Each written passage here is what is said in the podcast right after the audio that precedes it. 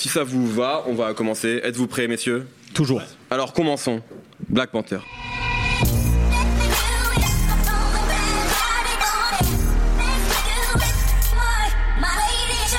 Bonjour, bonsoir à tous, c'est Mehdi Maizy et je suis très heureux de vous retrouver pour un nouvel épisode de No Fun.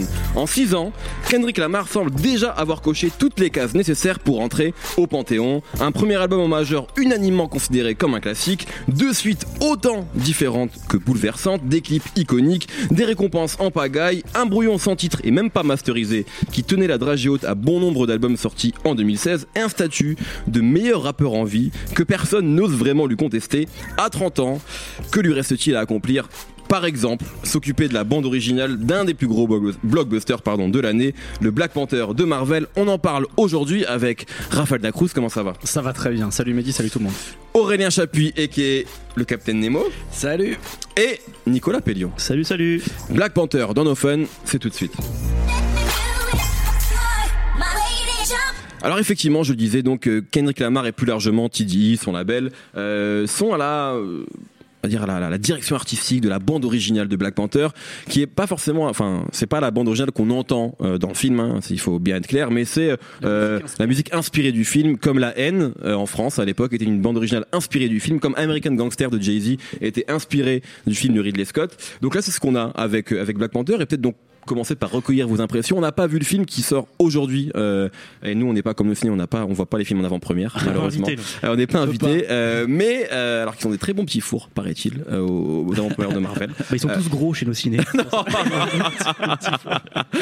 c'est la faute des avant-premières, ça. C'est très, c'est complètement faux en tout cas. C'est très méchant ce que tu dis. Je les embrasse. Mais effectivement, donc on n'a pas vu le film. On va uniquement parler effectivement de la bande originale qui est sortie vendredi dernier au moment où on enregistre. Peut-être commencer avec toi, Nico, t'es le plus proche de moi, j'ai envie de commencer avec toi. Euh, Qu'as-tu pensé de cette bande originale? En fait, je m'attendais euh, parce que c'est vrai que c'était c'était une, une, tradition avant d'avoir euh, une BO de R&B et de rap inspirée d'un film quand c'était des films avec un casting, un réalisateur afro-américain noir. Ouais, c'est vrai. et c'était important en fait pour le rap dans les années 90 parce que quelques-uns quelques-uns des plus grands albums compilations des années 90, c'est des BO de films hein, de Above the Rim à Menace. Enfin, bah, Above the Rim, par exemple, parce que tu parles de celui-là, il y avait quand même Regulate qui, qui a apparu là-dessus avant de devenir un indice entier quoi, de Warren G. Et, tu vois. Euh, Biggie, son tout premier morceau officiel, c'était sur une BO aussi un an avant. Euh, donc c'était vraiment un truc hyper important. Et euh, je me suis, on pouvait se dire que c'était un peu peut-être un retour à ça avec Black Panther. Même en France, hein, la BO de Taxi. Ah, carrément. voilà, c'est des choses qui sont importantes. c'est devenu des albums classiques en France, les, les, BO de, les BO de rap. Et là, on c'est vrai que je m'attendais à ça et finalement ce que j'avais peut-être pas forcément compris tout de suite c'est que euh, ces films ces, ces, ces, vieux films par rapport à Black Panther en fait c'est, c'est sont, sont, très différents et ça impliquait euh, des, des, une BO très différente en fait la, la différence euh, c'est que ces films là comme Above the Rim comme le Who, Who, Shot the Man je crois le film avec où il y avait le, le titre de Biggie, Biggie ouais. c'était des, c'était des films noirs euh, va dire en soi parce que c'était des acteurs noirs et des, réalisateurs noirs. Là, Black Panther, c'est un peu plus que ça, puisque le film, en tout cas dans sa promotion et dans ce qu'il en dit, parce qu'effectivement on l'a pas vu encore, donc je sais pas comment ça s'est rendu dedans, mais il est présenté comme un film qui se revendique de représenter et de, de donner une représentation des noirs, etc. En plus dans un blockbuster, je crois qu'il n'y a jamais eu un, un, blockbuster aussi fat, même s'il y a évidemment eu d'autres films avec euh, des acteurs noirs, etc. C'est vrai que là, c'est un, enfin c'est un des plus gros films de l'année en fait. Oui, c'est immense quoi. C'est euh, comme si on avait un Star Wars avec uniquement des acteurs des acteurs noirs, mmh. donc c'est vraiment immense. Et c'est vrai que du coup Kendrick Lamar a pensé euh, son, sa, sa, BO aussi dans cette démarche là mm. et que de toute façon c'était aussi un peu déjà sa démarche musicale notamment avec euh, To Butterfly. Euh, et donc il a construit sa BO avec un casting qui est euh, une espèce de d'échantillon de diaspora noire avec un Canadien, avec euh, des, des Sud-Africains, avec euh, une Anglaise, avec des Californiens, des Sudistes, comme ça. Et euh, en fait, c'est vrai que ce, ce, ce, côté de représenter une diaspora noire, c'était un peu ce qu'avait fait euh, Drake avec sa playlist, quand il mélangeait du Kwaito, du high life, du dancehall, du grime, du rap, aussi, etc. Et lui, il était un peu le fil rouge entre tout ça. Et là, euh, Kendrick fait ça différemment parce qu'il le fait effectivement avec un casting et surtout en les emmenant tous dans un son qui est un peu plus homogène en fait. Comme s'il les amenait tous à, Wakanda, qui est le pays imaginaire de Black Panther. Euh, et euh, dans la tête de, Kendrick, euh, Wakanda, si c'était une musique, ça ressemble quand même beaucoup à un pays qui serait celui de TD en fait. Parce que globalement, la, la, couleur de l'album, c'est celle d'un album de TD, donc du, ouais. de, du label euh, équipe crew de, de, de, Kendrick Lamar, mm -hmm. avec ce côté un peu à la fois euh, glorieux et apocalyptique, sombre et, et en même temps voilà de, de représenter euh, la culture afro-américaine. Mm -hmm. mais ce qui est intéressant, et là encore une fois, pour faire une comparaison avec ce qu'a fait Drake, c'est que Drake, on peut avoir le sentiment parfois, euh, ça, irrite, ça irrite beaucoup de gens, qu'il fait ce genre de démarche pour se faire gagner des points à lui-même. Ah, ah. C'est que là, en écoutant l'album, on se rend compte que, en fait, les, les gens, même s'ils sont un peu homogénéisés dans, un son, ils représentent chacun leur culture euh, par- particulière. Ils apportent leur son à eux et ils sont pas. En fait, ils sont pas au service de Kendrick Lamar. Ils se font pas manger par Drake. Exactement. Comme- Enfin, par Kendrick et, comme ils peuvent se et- tout et en plus, c'est c'est tout simplement le thème du premier morceau de Kendrick Lamar euh, sur, sur l'album, qui est un solo qui s'appelle Black Panther. Ouais. Où en gros, voilà, et dans son texte, c'est euh, il, il explique de tout de, de- de quoi il est le roi. Alors, je- à mon avis, il joue le rôle d'un personnage du film, mais comme je l'ai Ouais. pas vu, je ne sais pas. Bah, il joue le rôle de, du coup de T'Challa, quoi. Ouais. Ok. donc- De Black Panther. Ok, Enfin, C'est comme, enfin, c'est comme ça que je l'ai ressenti, moi. Oui, Ouais, c'est c'est sûr. c'est comme ça que je l'ai ressenti aussi, Mm. mais comme je sais pas qui c'est, euh, Mm. voilà. Mais sauf que voilà, il termine le morceau en disant que tous ces qu'en gros les, les noirs du monde ne peuvent pas se- s'unir autour d'un roi, mais autour voilà d'une culture qui partage, de différences, etc. Donc en fait c'est ce qui c'est un peu l'introduction et un peu l'idée qui va qui va être développée dans, dans l'album. Mm. Et concrètement ça va être il va inviter donc euh, Herbie et Sobi par exemple qui est un petit groupe de jeunes de la Bay Area sur un morceau qui va être hyper up tempo avec des, des grosses basses qui giflent en fait le truc typique de ce qu'ils font habituellement Bah, produit par DJ Dai en plus, donc vraiment ils le sortent, ils les sortent de en- leur zone de confort. quoi. Donc DJ pour info, c'est un producteur qui produit souvent pour TD, donc c'est Ouais. voilà, on retrouve Ouais, ouais. son TD tout le long du Exactement, projet. mais malgré tout, ça reste un morceau qui est dans l'ADN de SOB RBI. Et ce qui est intéressant, c'est qu'il y a un moment où il y a un, un couplet d'un des membres qui s'appelle Daboy, où la prod va un peu se déshabiller comme ça, Mm. pour laisser apparaître juste un piano et une basse funk, où en gros, c'est vraiment c'est l'idéal type de la musique que font ces gamins-là. Mm. Et après, on revient à Wakanda, parce que la prod se, en gros se rhabille, entre guillemets, un peu pour nous dire, voilà, à ce moment-là, voilà, c'est ça. Ce que ces gamins-là, c'est ça leur musique, c'est ça qu'ils apportent à l'album, c'est ça qui- mais c'est ça aussi qu'ils apportent à la, à la musique noire en général. Mm. Et il y a ça avec un peu tout le monde en fait sur le disque. Euh, tout le monde est mis euh, en gros en, en condition pour donner le meilleur de lui-même. Ouais, Genre Absol, euh, il est fou, mais sa folie, elle est, elle est, elle est contenue. Il fait un, il fait un très grand couplet. Quand il est tout seul, Absol, on comprend plus rien, tu vois. Mm. Moi, je l'adore, mais genre. Parce qu'il a, les délires un peu, un peu farfelus. Là, voilà, il est contenu, donc c'est génial. Two Chains, Il y a une- la- En fait, il y a une idée directrice qui a exactement. dû lui imposer un mais peu. il y a euh, une direction d'acteur en fait. voilà. Kendrick sur, les, les thématiques de l'album, comme tu disais, la royauté, l'unité, etc. Exactement. Sur laquelle en fait il arrive Et du à, coup, il à- est- il à- reste à- dessus. à se maintenir en fait. Et euh, pour d'autres, qui, qui peut-être ont, ont pas ce côté euh, lyriciste d'Absol, mais on va, ils vont avoir d'autres points forts. Je pense à Two Chainz par exemple, qui est plus dans le, dans les- dans le charisme, etc. Là, la prod va, va changer sous son couplet, un peu comme un Il y a avertisseur. en beaucoup mode, de en fait, de rupture dans les prods et dans les morceaux. Euh, a qui sur le arrivent en fait, pour dire voilà, lui, il lui faut ça pour, comme prod. King's Dead, c'est pareil, hein, qui était un des singles. euh, Exactement. Et je pense que même des mecs comme Future, qui depuis deux ans, euh, on dirait qu'il s'amuse plus quand il fait de la musique. Là, c'est, il a jamais été aussi fun que depuis. euh, Enfin, ça fait deux ans vraiment qu'il a pas été aussi drôle, quoi. Ouais. Où il sort un truc, on a l'impression qu'il s'est fait agripper les testicules par euh, DJ Paul, tu vois. Et genre, il part en flow 36 Mafia avec la voix hyper aiguë. Genre, on retrouve le mec en fait qui se démarquait en étant, euh, en, en fait, en, en testant des choses avec son, son timbre et son flow, et il redevient hyper hyper intéressant. Et peut-être là où c'est encore plus cool. Euh, de ce, ce côté de réunir des gens qui viennent de, de plein de plein d'endroits, plein de cultures différentes, bah, c'est les rencontres que ça fait.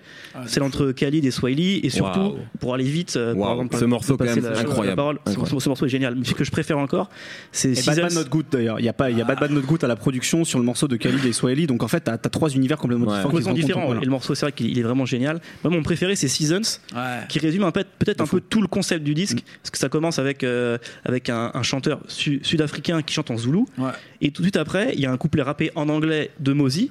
Qui, qui fait un truc très très à la Mozi pour ceux qui le connaissent en gros il, est- violent. il regarde un, un soleil couchant il parle de la mort etc et plus il avance en fait, en fait il va il va essayer de- il va complètement briser l'espace-temps parler d'esclavage et de trafic de drogue mélanger tout ça et à la fin il parle d'African Blood mais on sait plus s'il parle de sang africain ou du gang African Blood.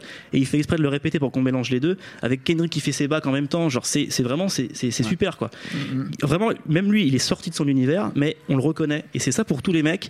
Et, euh, et c'est ça en fait qui est hyper intéressant avec euh, avec cette BO quoi. Et c'est vrai que Kendrick, effectivement, est, ne rappe pas forcément sur tous les morceaux, mais est présent. Enfin, la présence, il y a Kendrick hante en fait il tous est là les morceaux. fois et- mais et on se dit jamais que c'est un disque de Kendrick Lamar. Absolument. Nemo.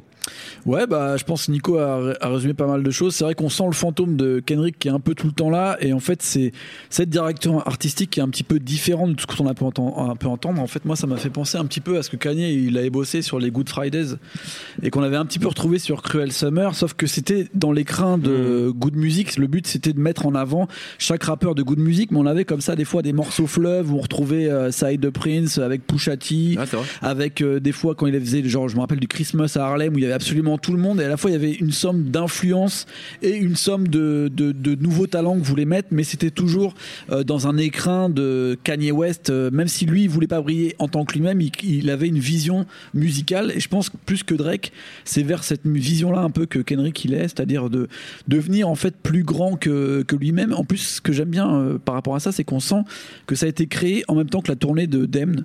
Moi, je trouve qu'il y a quand même un son qui ressemble un petit peu à celui de Demn. Enfin, on dit que, enfin, il a dit en interview Kendrick qu'il avait euh, créé, en tout cas, les idées, les refrains et euh, plus ou moins l'ambiance musicale pendant qu'il était en train de faire la tournée de son dernier album, donc en l'été dernier. Et je trouve qu'on retrouve un, un peu ce, cet univers-là qui est à moitié technologique, à moitié tribal, à moitié euh, genre super synthétique, presque techno. Le morceau avec Vince Staples, par contre, par exemple, on part carrément dans des trucs. Ça fait presque penser d'ailleurs à son, dernier album Big Fish. Absolument. ouais, voilà, il y a Mais, vraiment. mais avec des espèces de percussions qui font plus penser justement à C'est ça, c'est ça qui, à mon avis, change par rapport au son TD, comme, comme on l'avait vu, c'est que là, on rentre vraiment dans quelque chose de peut-être plus word, c'est-à-dire que toutes les batteries partent plus sur des, des tambours presque. Enfin, on sent en fait l'esprit. Moi, j'ai pas vu le film non plus, mais quasiment quoi. comment je l'imagine. Enfin, je pense, je suis sûr que je vais être déçu. C'est en gros, tu sens que la vision de Kendrick par rapport à, chaque personnage, en fait, on a l'impression qu'il a pris la mythologie du film et qu'il en a fait sa propre euh, histoire avec des personnages différents. Il dit genre là, il y a le méchant, je vais lui faire parler un moment un truc. Euh, c'est c'est un peu la, la conscience de faut se battre contre le roi et tout ça. Et en gros, il se sert de finalement des histoires qui pourraient être euh, les histoires euh, de Shakespeare un peu, tu vois. Et il se dit ouais, j'ai vu quelques histoires du film, je vois à peu près où ça va aller et ce que ça peut apporter à l'histoire de la culture euh, noire aux États-Unis. Et je vais en fait en créer euh, quelque chose de nouveau. Et, là, clairement, euh, comme, dit Nico, on est sur euh, un sans faute au niveau de tous les choix. Même le morceau, moi, c'était le morceau d'Anderson Pack avec James Blake et donc euh, Absol. Je trouve, tu vois, on voit qu'Anderson Pack, c'est pas lui qui a écrit les paroles, c'est Kendrick. Sauf que souvent on disait, ouais, Anderson Pack, ça ressemble à du Kendrick qui chante avec une voix un peu chelou. Là, il se dit, ce, ce couplet-là, je vais le faire chanter par Anderson Pack, tu vois. Et on entend juste Kendrick derrière qui fait yeah, yeah, tu vois. Et ce truc, en fait, de se dire, ma musique, je peux la déconstruire et la faire rapper par d'autres acteurs, ça, ça crée une sorte de, de ouais, de- d'esprit de, réalisateur ou de metteur en scène que on voyait pas forcément pour l'instant chez Kendrick et qui peut l'emmener vers quelque chose de vraiment différent et de vraiment loin et surtout d'arriver à mettre finalement, à part, euh, euh, il manque un mec de TDI, c'est Isaiah Rashad, mais sinon d'arriver à mettre Cizay dans un délire hyper pop, d'arriver à mettre J-Rock dans un morceau où il raconte plein d'histoires, Absol comme on l'a dit, euh, au meilleur de sa forme, même Schoolboy Q, où il le laisse dire genre Ah, euh, personne peut me rendre humble, même pas Even- Kendrick. Euh, even Kendrick Lamar can't, can't humble Ça, me. c'est qui est la- génial. qui est, qui est franchement la, la meilleure phase de- Et- du et projet. en fait. dans l'histoire, c'est mortel, surtout Ouais. au début où t'as justement un, un Sud-Africain aussi euh, qui, qui Saoudi, fait un, qui fait un Saoudi putain qui fait de un couplet de de fou. couplet Il de fou. mélange euh, à moitié du swahili de l'anglais. Ça défonce. C'est moi, c'est un de mes couplets préférés euh, rythmiquement au niveau du flow. Je trouve que ce qu'il fait, c'est chambé. Et surtout le trio, tu vois, de commencer Ouais. par ça, après de mettre Schoolboy Q vraiment pur TD, après Two Chains qui arrive en mode genre ouais, je fais du basket en même temps, je m'en fous et tout.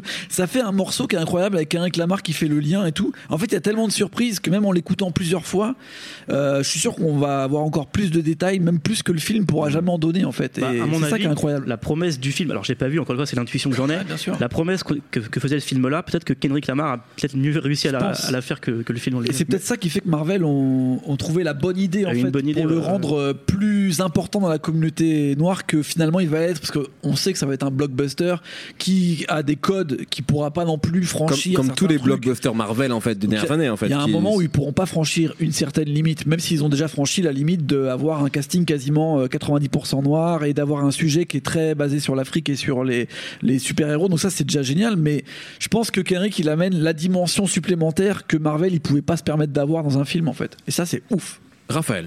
Je pense qu'il y avait deux enjeux pour ce film et euh, finalement ça va, ça va résumer un petit peu tout ce qu'on a dit jusque-là. C'est est-ce que d'une part cette BO elle respecte l'identité esthétique du film, c'est-à-dire espèce de, une, une espèce de d'esthétique afrofuturiste? Alors j'ai pas encore vu le film, je connais un peu l'univers du comics et j'ai vu les, euh, les, bandes annonces. Et de ce point de vue-là, je pense que oui, la, la, BO respecte assez bien ça. Un morceau comme Ops, euh, le morceau comme Other Stars, le morceau King's Dead, ça respecte complètement ce truc-là, l'idée d'avoir quelque chose de très tribal dans le son et en même temps dans, dans la tendance du rap actuel.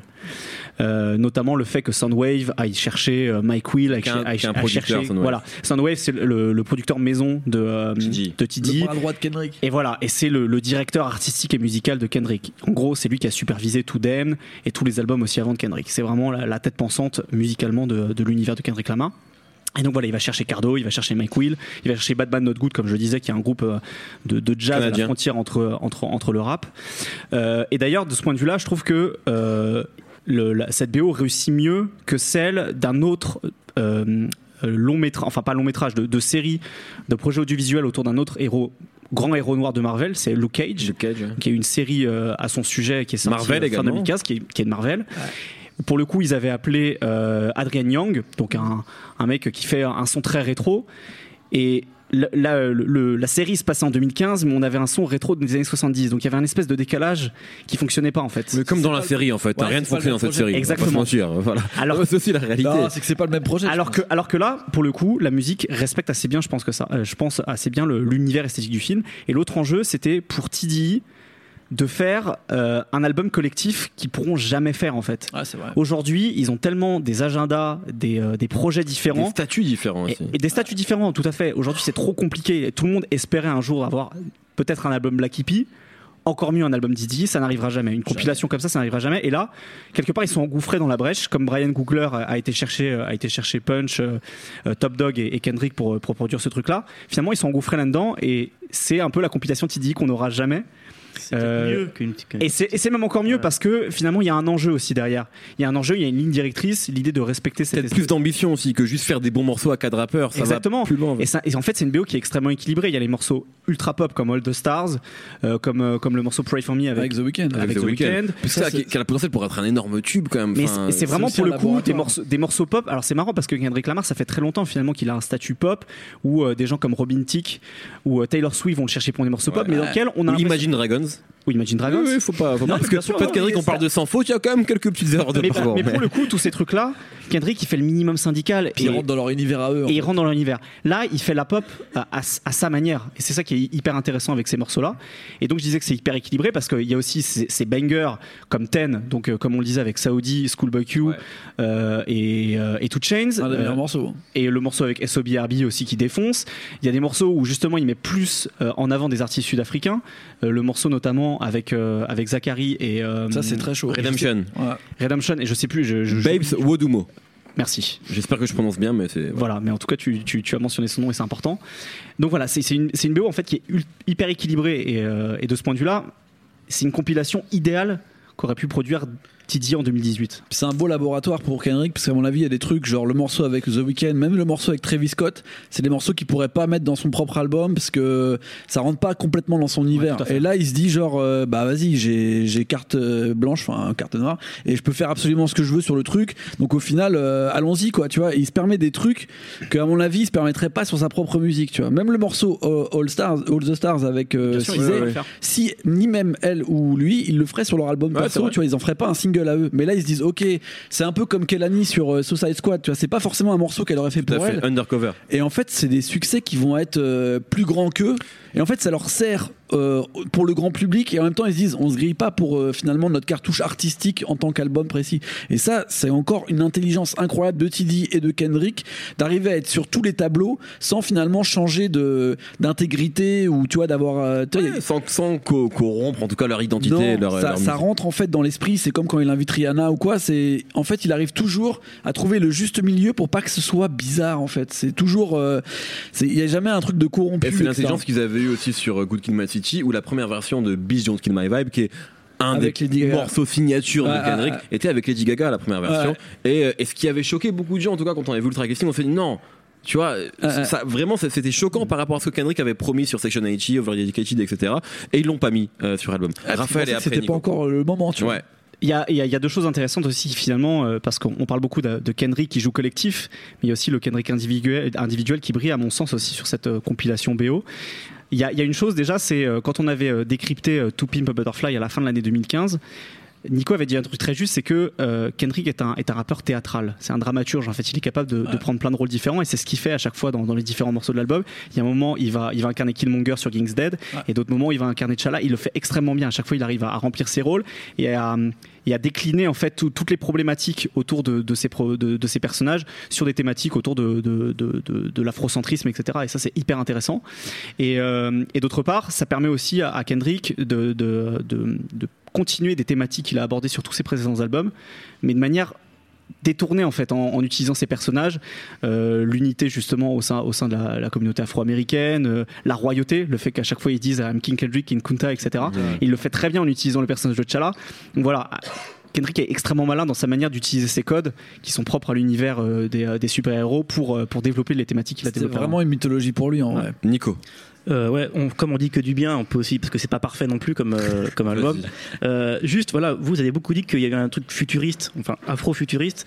Il est, pas pour moi, pour le coup, Kendrick, il est tout sauf dans le futurisme. Genre, c'est pas André 3000. Et ça, c'est ce qu'on avait dit d'ailleurs sur Dem. Ouais. Euh, je sais plus qui, je crois C'était moi, je pense, Nemo. déjà dit Oui, à Nico, l'époque. ouais, c'est voilà, la conclusion c'est- un peu un classiciste et c'est surtout là, c'est plus un instantané de, de actuel. Et Ouais, d'ailleurs, je pense que les deux derniers morceaux, euh, celui avec Travis Scott, celui avec The Weeknd, sont un peu les, les gros défauts de ça. Je suis d'accord. Parce Parce que c'est- morceau avec Travis Scott, c'est celui que j'aime le moins. C'est en plus c'est- vraiment une tentative de refaire ce qu'il a déjà fait avec les deux, je trouve.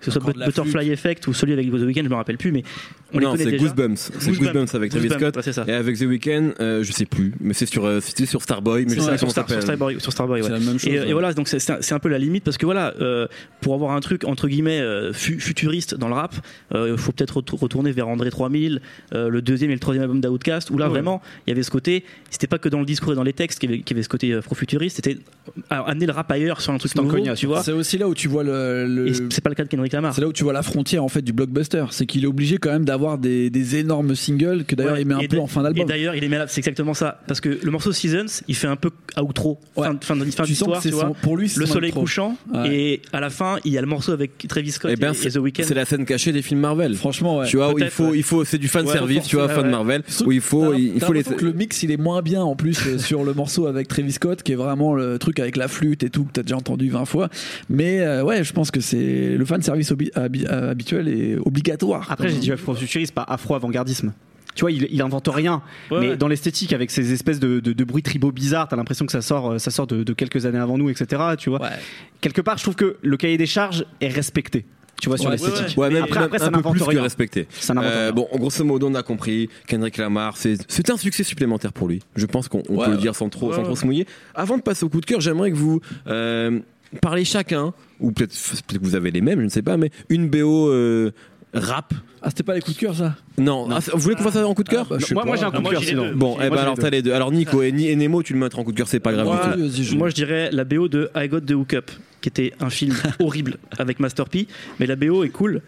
Il y a beaucoup de films rap qui sont horribles. hein, Oui, oui, oui. Bah, surtout ceux produits par Master P ou Birdman, faut pas les, faut pas les voir, ou alors pour rigoler, quoi. Ouais. Mais la BO était, était hyper intéressante. Alors, c'est évidemment une compile No Limit avec beaucoup de morceaux déjà connus, mais il y avait des inédits. Notamment, il y a un morceau de Jay-Z euh, dont- qui s'appelle euh, What the Game Made Me, très chaud qui est très Avec chaud. Memphis Bleak et tout Exactement, ouais. ouais, ouais. Euh, après, il y a UGK, il y a Ice Cube, il y a Able MJG, c'est vraiment un all-star game de l'époque, mais il y a surtout un morceau qui est incroyable qui réunit All Dirty Bastard et Mystical. En gros, c'est génial. C'est incroyable. C'est le, seul morceau ce qu'ils ont fait ensemble et la production, c'est une coprod entre RZA et Beat by the Pound, donc producteur du Wu-Tang et de No Limit. Ça veut rien dire, tu vois. Ah, C'est le seul morceau qu'ils ont fait ensemble. ça, quoi. Tu peux plus le faire et c'est juste pour ce morceau-là, je pense que cette BO elle vaut le coup d'être écoutée. Raphaël. Euh, moi, je vais sortir un truc assez évident, mais je pense que c'est une BO qui est très importante. C'est la BO de Hustle and Flow, pour lequel euh, 36 Mafia a quand même gagné l'Oscar de la chanson originale pour un film vrai, avec euh, It's Hard There for a Pimp qu'ils ont coécrit avec un, un rappeur de, de Memphis qui s'appelle euh, Al Capone qui est un- pas un mec ultra connu mais c'est lui en fait qui a écrit tous les textes interprétés par DJ le personnage euh, euh, qui est interprété par Terrence Howard. merci Terrence parce que je Howard. suis nul en cinéma donc heureusement que vous êtes là très chaud euh, et donc c'est c'est une c'est une BO qui, qui célèbre tout le sud. Il y a Able MJG dessus. Il y a il y a le remix de I'm a King de Ti avec Lil Scrappy, donc une prod de, de Lil Jon.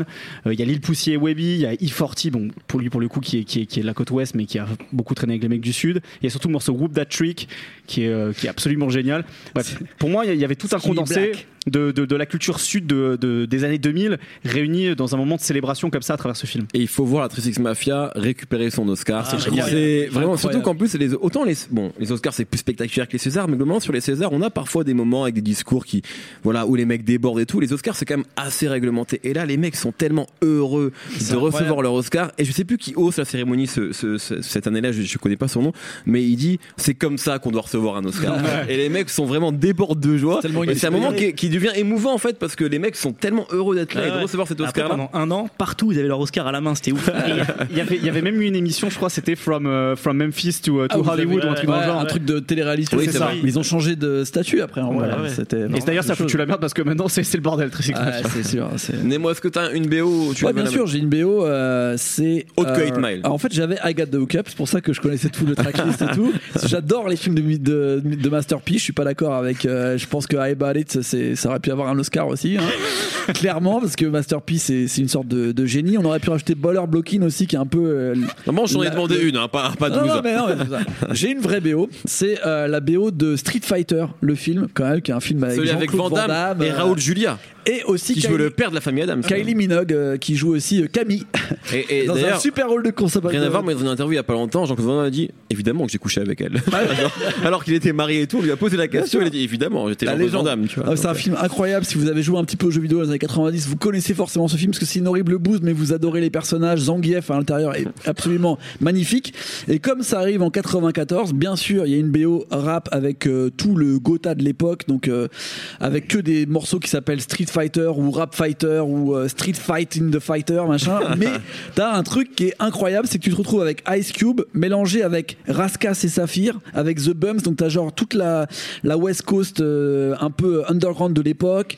Euh, t'as aussi un morceau de Nas, on est en 1994 et c'est un morceau que peu de gens connaissent, qui s'appelle One by One, qui est produit par Large Professor et qui est le premier morceau qu'il a sorti après Ilmatic et il a déjà ce changement de son, nous qui sommes des gens qui pensons que le deuxième album It Was Written est meilleur. Euh, je pense que ce morceau-là est un petit peu les prémices de ce que ça va être euh, derrière, tu vois, la, la bonne liaison entre les deux. Et euh, il y a plein de, de super morceaux euh, de cette époque qui sont assez intéressants. Et franchement, je l'ai pas retrouvé en streaming cette cette BO de Street Fighter. Sont- Mais de manière générale, les BO de, de films autour du rap sont difficile. extrêmement difficiles Ah, à c'est trouver. c'est pas, pas trouvable par exemple sur certains réseaux streaming. Alors que vraiment, il y a des morceaux incroyables dessus, dont un morceau de Farside qui avait été clippé, Pandemonium, où il joue aux jeux vidéo dedans, donc on les voit devant un truc, on est en 94, c'est complètement incroyable. Très bien, merci beaucoup. On va donc passer maintenant au coup de cœur. On va essayer de faire rapide, on a déjà beaucoup parlé. Donc rapidement, un coup de cœur. Bah, commençons avec toi Nemo, parce que tu as été dernier à parler. Et bah, c'est un coup de cœur West Coast, c'est sorti il y a 2-3 jours. C'est Cause avec son album Affected. C'est un mec qui est signé chez J. Cole. D'habitude, je déteste cette serpillière, mais là, vraiment, je trouve qu'il a des super signatures chez lui. T'aimes pas J. Cole, mais t'aimes souvent les mecs qui sont Exactement. J.I.D. c'est c'est un très bon rappeur, Earth Gang aussi, et Cause, ça faisait quelques temps qu'on l'avait pas entendu. Là, il y a un do- mini documentaire qui est sorti pour son premier album solo en fait, qui est là et qui est super consistant. Le mec, c'est un rappeur du terre-terre de fou. Ça ressemble un petit peu à l'esprit de TD des débuts. Donc justement, euh, si on veut rattacher avec ce qu'on a parlé de Black Panther au début, écoutez Cause effectivement. Nouveau projet d'Earth Gang qui sort le jour où l'émission sort. Donc euh, voilà. Raphaël. Euh, bah, Puisqu'on a parlé de rap et d'Afrique, même si c'est que des rappeurs sud-africains qui apparaissent sur cette BO euh, de Black Panther, je vais vous parler d'un rappeur sénégalais qui s'appelle Nix, euh, qui a très longtemps rappé en français. Euh, C'est un mec qui, a fait carrière depuis les années 80, la fin des années 90, mais qui, a sorti des, morceaux où il ne rappe qu'en Wolof. Alors, j'ai pas fait Wolof LV2, donc je comprends pas grand chose à ce qu'il raconte, mais je trouve que en termes de, rythme, de flow, etc., ça fonctionne ultra bien. Si, si MHD parle d'afro trap, là on a de l'espèce de trap afro. C'est des rythmiques lentes, sudistes, mais avec plein de percussions. A notamment le morceau La Boca que je vous, que je vous recommande de, de Nix qui, qui défonce vraiment. Enfin, je trouve que musicalement ça, ça, ça tue. Donc voilà, c'est vraiment mon coup de cœur depuis, euh, depuis cet automne. J'écoute beaucoup ce morceau. Moi, c'était pour revenir sur une démarche similaire à celle de Black Panther, mais qui avait été réalisée avant. C'est Milestone Media.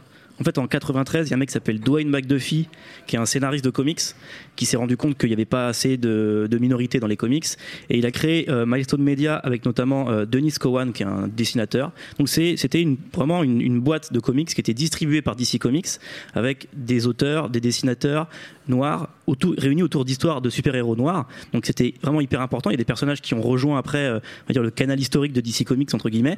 Et euh, ce Dennis Cowan, en fait, vous le connaissez tous autour de la table, puisque c'est lui qui a dessiné la pochette de Liquid Swords de Genius, l'album solo donc de Genius euh, du Wu-Tang. Donc euh, voilà. Très bien. Media, allez creuser ça, c'est assez cool. Parfait, merci beaucoup, notre temps est écoulé. Merci à tous les trois, merci Nico, merci Nemo, merci Raphaël, merci Quentin à la technique. On se retrouve vendredi prochain, vous nous retrouvez sur SoundCloud et Apple Podcast, parce qu'on dit plus iTunes, on dit Apple Podcast. J'ai encore du mal euh, à m'y faire. Pour les prochains enregistrements, si vous voulez assister en public, ça se passe sur binge.audio. Très bonne semaine à vous, bye. Binge. Salut, c'est Victoire Tuaillon. En attendant le prochain épisode de No Fun, je te propose d'écouter Les couilles sur la table, mon podcast consacré aux hommes et aux masculinités. Dans le cinéma, dans, dans la littérature, on présente toujours l'homme noir comme celui qui va venir euh, satisfaire euh, la, la dame blanche. On a tellement peur que les hommes prennent le pouvoir sur le corps des femmes qu'on leur dit c'est pas votre problème et que du coup toute la responsabilité de la contraception et d'une grossesse non prévue repose sur les épaules de la femme. On est stigmatisé quand on a un trop gros sexe on est stigmatisé quand on en a un trop petit. En fait, ça les rend dingues, ça les rend fous. Les couilles sur la table, à retrouver un jeudi sur deux sur binge.audio et sur toutes les applications de podcast.